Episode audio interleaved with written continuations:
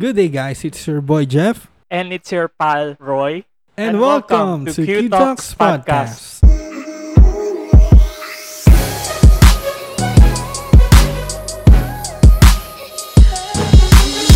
Q Talks Podcast. Bro, today is going to be an exciting episode. Yung pag-uusapan natin will be relatable sa mga nagtatrabaho na nating mga listeners. So, here's my question for you, bro. Why is it important to always be excellent in our work? I think one of the most important trait of a working professional or a single person who is currently pursuing his or her own career it must be reflected sa life niya rin. Yung excellence, kumbaga, each one of us, we give our best eh. When you say excellence, hindi naman siya yung parang standardized na dapat ganito yung isang tao in terms of pagiging magaling. Pero kasi each one of us, we have our own excellence na ito yung pinakakaya mong gawin sa work. And the reason why important yung excellence sa work, it's because, syempre, makita rin ng mga kasamahan natin sa office na we are doing our best sa work. And at the same time, we will be ready for promotion or, o di kaya the salary increase na dinidesire natin. Ikaw ba, bro? Sa naman bro, I think it's important to be excellent in our work. I think it's important to be excellent in our work in everything we do because it's a reflection of ourselves din eh. Our outputs often speaks a lot about us. Sa excellence, di lang siya makikita sa output but pati na din sa paraan ng pakikitungo natin sa mga kasamahan natin and the way we do our jobs. And yung excellence kasi natin sa maliit na bagay will eventually lead us to bigger opportunities eh, di ba? Tulad nga yes, ng mga yes. promotion. And itong Q-Talks and Brands from Scratch is a testimony na talagang may reward ang pagiging faithful at excellent. Ikaw ba bro, did you experience having a promotion or may time ba na gusto mo ring ma-promote? Well, honestly, for my first three works, I've been working since 2017. Naalala ko dati, hindi ako umaabot sa point na nag-one year ako sa work. Actually, yung first work ko, I was just there working for like six months and then eventually nag-resign na rin ako. The next work naman na in an IT company in Makati. Sabi ko, probably this is the company for me pero there were a lot of politics within the company. Hindi na ako umabot ng one year. Hanggang nine months lang ako actually doon. And then in the next work, just last year, umabot naman ako ng 11 months, muntikan na. Pero that's where I decided to go full-time in freelancing ito yung work na ginagawa natin na I could say it serves as a promotion for me kasi I get to have flexibility in time, we get to do yung mga passion projects na meron tayo. Those things na nangyari before, I think those things really made stepping stones for me to prepare me for this type of work. Ikaw naman ba bro? Nakaranas ka ba ng ganun? Ako naman bro, during my work as an encoder, there was a time na kailangan ng TL sa team namin. And noon pinupush ko na. Ako yung kunin nila. Kasi umattend ako ng GLS may mga alam ako about leadership etc pero ang hindi ko nakikita nung time na yon is mababa pala yung quality ng mga outputs ko and hindi okay ang relationships ko with my coworkers. Ang ending, kinuha nila yung talagang fit sa position and dun ko na-realize na it's not enough talaga kung ano lang yung mga alam mo. Mas importante talaga yung alam ng tao how much you care and also yung iba pang kailangan as a leader in terms of work. It was a humbling experience for me. Right now naman, God allowed for me to be promoted in a way na I get to reach more people than I used to and I am taking part in projects that have bigger impacts. So, ayun, praise God talaga sa mga nangyari na yan this year. Oo so, nga, sabay-sabay pa tayong mm-hmm. nagkaroon ng mga promotion, favor. Oo. Dati, di ba bro, dancer ka lang sa TikTok ngayon. Inspirational, inspirational speaker ka. At na-invite ka na rin sa mga iba't ibang platforms, no? So, ang galing. So, so ayun bro, we are going to be speaking with someone who is Sino recently promoted. I-describe ko muna siya bro ah. Tao to. uh, he is one of my best friends. He is a blogger, boyfriend to Marcy, and a professional. Please welcome to the Q Talks podcast, Juan Vicente. Hello, Juan. Welcome. Hello everyone. Good day. What's up? Good morning, good evening sa lahat na nakikinig sa inyong lahat dyan. Yun, kamusta ka bro? Praise God, okay na ako. Ah, nag-positive recently from COVID-19 pero ayun nga, um, kahit na nag-positive, grateful pa rin kasi ah, yung tumama na COVID is mild lang, hindi nagkaroon ng paghirap sa paghinga, pabalik-balik na lagnat lang but still grateful kasi ito, okay na ako sa ngayon. Nice, we're blessed and we're glad na ikaw ay okay na bro. It's challenging rin para sa'yo, bro, Juan. So, we just wanna ask you, who is Juan Vicente in terms of work, passion projects, and the other things that you do in life, brother? Oh, yun. Ah, so ako nga pala si Juan Vicente. Real name ko talaga is John Vincent. Um, feeling Makata kaya naging Juan Vicente. Then ayun nga, ah, nagsimula talaga siya from ah, yung dummy account ko na ginawa dati na Brian Tagapayo. Then naging transition siya into Juan Vicente kasi dati isa akong nagsusulat ng kung ano-ano mga kalokohan or kung ano-ano mga tula sa Brian Tagapayo. Then naging transition siya, naging Christian vlogger siya. Ayun nga, 24 years old na ako, uh, engaged to Marcy. And Congrats. uh, thank you. Currently working as an sales agent, ka-promote lang. Then, uh, most probably, mga ginagawa ko sa personal time ko is nagbabasa ng books, uh, nanonood ng preaching, and um, ayun, uh, more on basa-basa talaga ako ngayon eh. Kasi kapag di ka nagbabasa, usually tinatamad ka sa mga buhay-buhay. So, ayun yung ginagawa ko sa free time ko talaga kasi kailangan natin matuto talaga at least 1% every day. So, yun nga, Christian din ako and nililabel nila ako as Christian influencer. So, yun. Right now, bro, another question na people might be interested to ask you, lalo na you are into sales, you are into blogging. What is something that you love doing that motivates you every day? Yung pinaka-motivation ko talaga is you have to ask yourself your whys. Unang-una. Sa umaga, for example, mag-start ka ng work, kailangan mo tanongin sarili mo eh, bakit mo ba ginagawa to? Eh yung mga whys like, bakit ba ako nagstay dito sa work? Bakit ba ako nag-work? Bakit ba ako nagsisipag dito sa trabahong to? So, you have to ask yourself sa mga ganong bagay kasi without whys, 'di ba?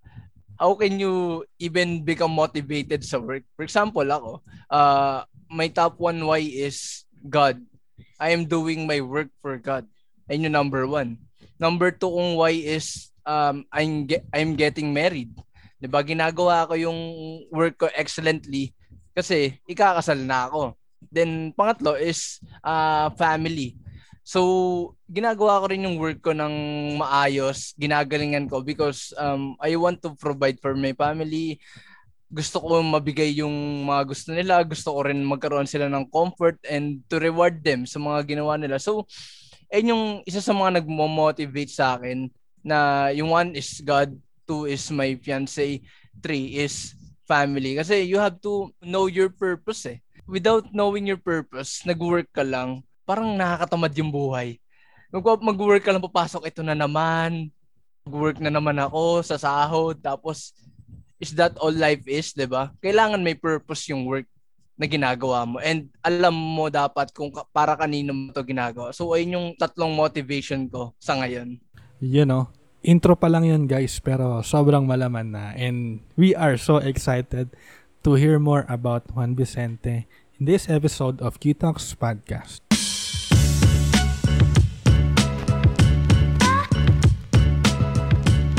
So right now bro, as a working professional, ba't ba important na maging excellent tayo at maging good steward sa mga trabaho, sa work na binigay sa atin ni Lord? Um, very good question yan, Jeff. Importante talaga maging good steward kasi blessing yan eh. Unang-una, blessing yan. 'Di ba?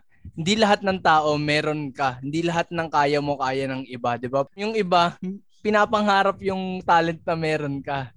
So we have to be a good steward kasi limited lang yung time na meron tayo dito sa mundo eh. 'Di ba? Hindi tayo mabubuhay dito forever, 'di ba? We have to maximize for God yung lahat ng talents na meron tayo kasi sayang lang eh kung pansarili lang natin gagawin siya or magsistay tayo sa comfort zone natin or di natin gagawin yung best natin kasi we have limited time lang dito sa mundo eh. We have to do everything for God kasi siya rin yung nagbigay eh, 'di ba? Kung sino yung nagbigay siya ng talent, ibigay mo rin para sa kanya yung best kasi deserve niya yun eh, 'di ba?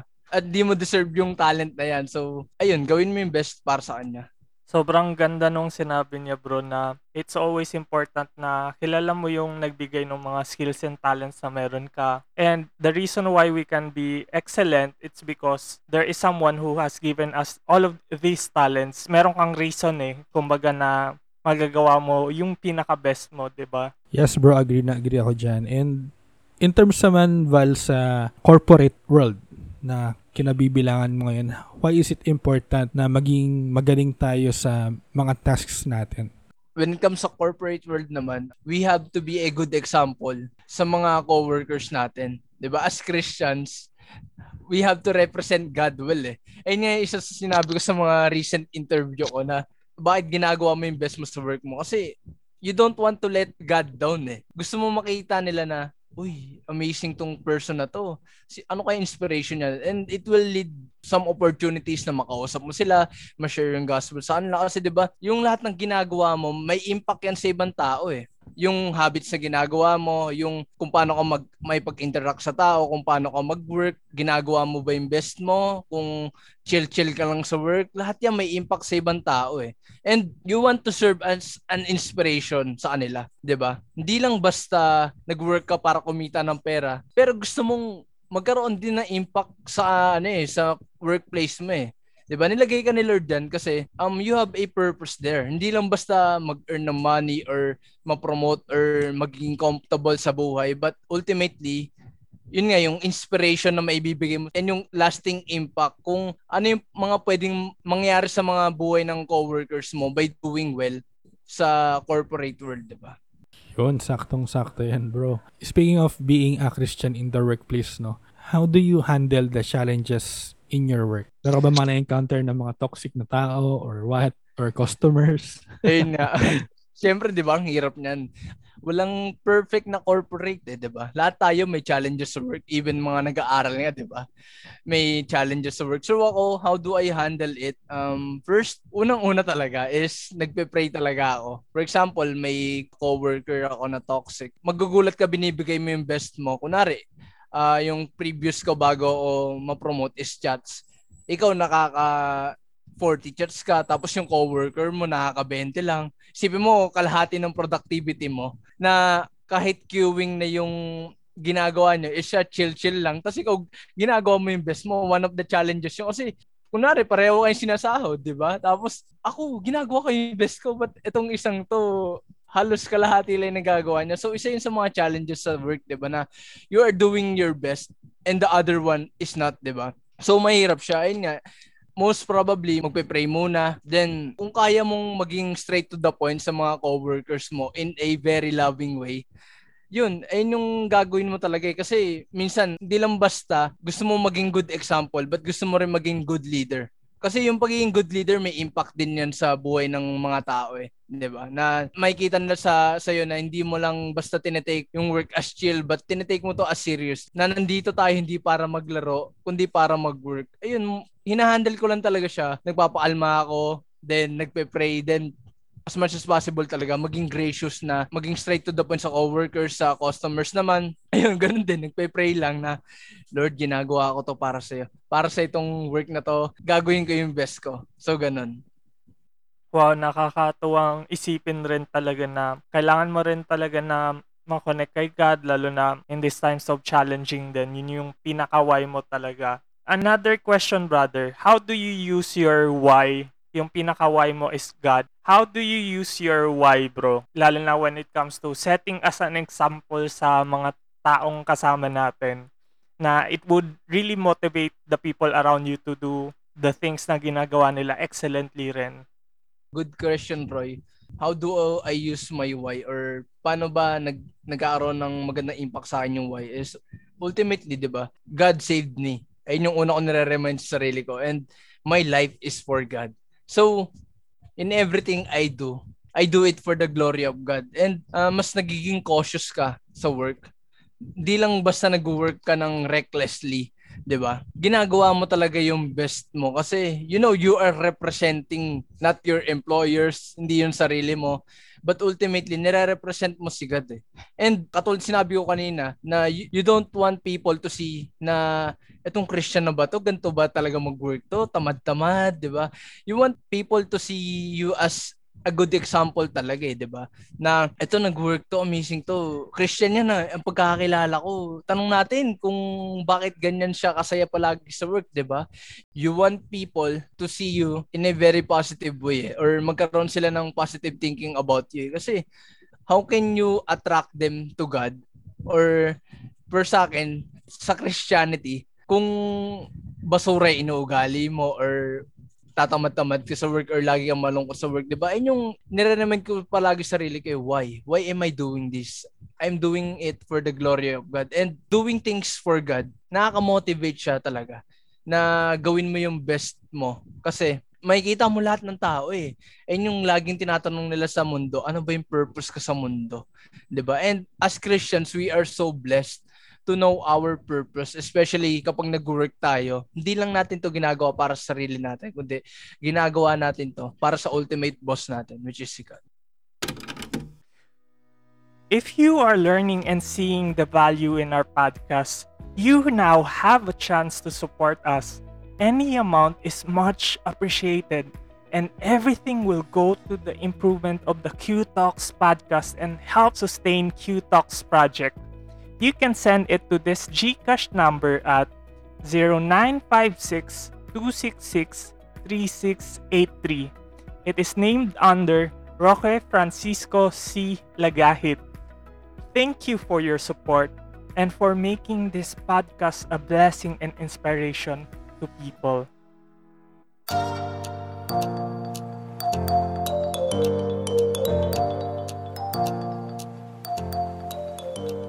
Wow, kapag alam mo yung mindset mo, the right mindset, it will push you to really develop work ethics that would really influence the people around you. And it's a challenge for everyone. Eh. Sometimes, tatama rin talaga tayo sa trabaho at some point. Pero you have to be reminded na you must do the work na meron ka kasi ito yung binigay ni God sa iyo eh. 'Di ba brother? Yeah. So kanina bro, na-mention mo yung mga whys mo, na yung mga motivations mo in your life. Ang tanong ko naman, how does this push you to be better stewards sa work na binigay sa'yo ni Lord?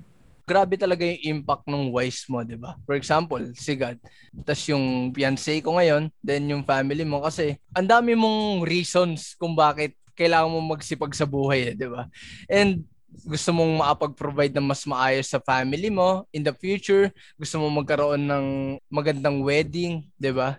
Kasi ako nga, 'di ba? Sabi ko nga, kanina engaged na ako and gusto ko yung pinapangarap kong wedding talaga na matupad kasi yung purpose ng wedding is gusto kong ma-reach yung mga tao na mahal sa buhay ko, especially yung family ko, na, na ma-inspire sila na nagpaasal kami, hindi dahil financially stable na kami, but gusto namin marinig nila yung testimony namin sa relationship, 'di ba? Isa 'yun sa mga reason kung bakit bakit ako nagiging good steward, 'di ba? Sa money, sa time, sa lahat ng bagay, 'di ba? Lahat ng binibigay na blessing sa ni Lord. Magandang inspiration talaga siya eh. For example, uh, yun nga, nagiging good steward ka rin sa work kasi gusto mo magkaroon ng maraming pera para mas makatulong ka pa sa ibang tao, 'di ba? Sa missions. Kailangan mong tumulong sa mga mahihirap, kailangan mong uh, mag-provide ng food sa ibang tao, 'di ba? Na kapag nagpo-provide ka ng food, ayun yung magiging opportunity to share the gospel eh, 'di ba? Katulad ng isa sa mga lagi sinasabi ng kabataan, paano ka ano yung unang reason kung bakit ka napunta sa church? Pagkain, 'di ba? And kung wala kang pera, di ka makakabili ng pagkain, 'di ba? So isa yun sa mga um reason kung bakit nagiging good steward ka kasi gusto mo rin ma-maximize yung binibigay na blessing sa ni Lord. And we know naman, 'di ba, na pilgrim lang tayo dito sa mundo, naglalakbay tayo. As much as possible, gusto natin na lahat ng dadaanan natin magkakaroon tayo ng lasting impact sa kanila. And gusto natin lahat ng dadaanan natin may inspire natin sila.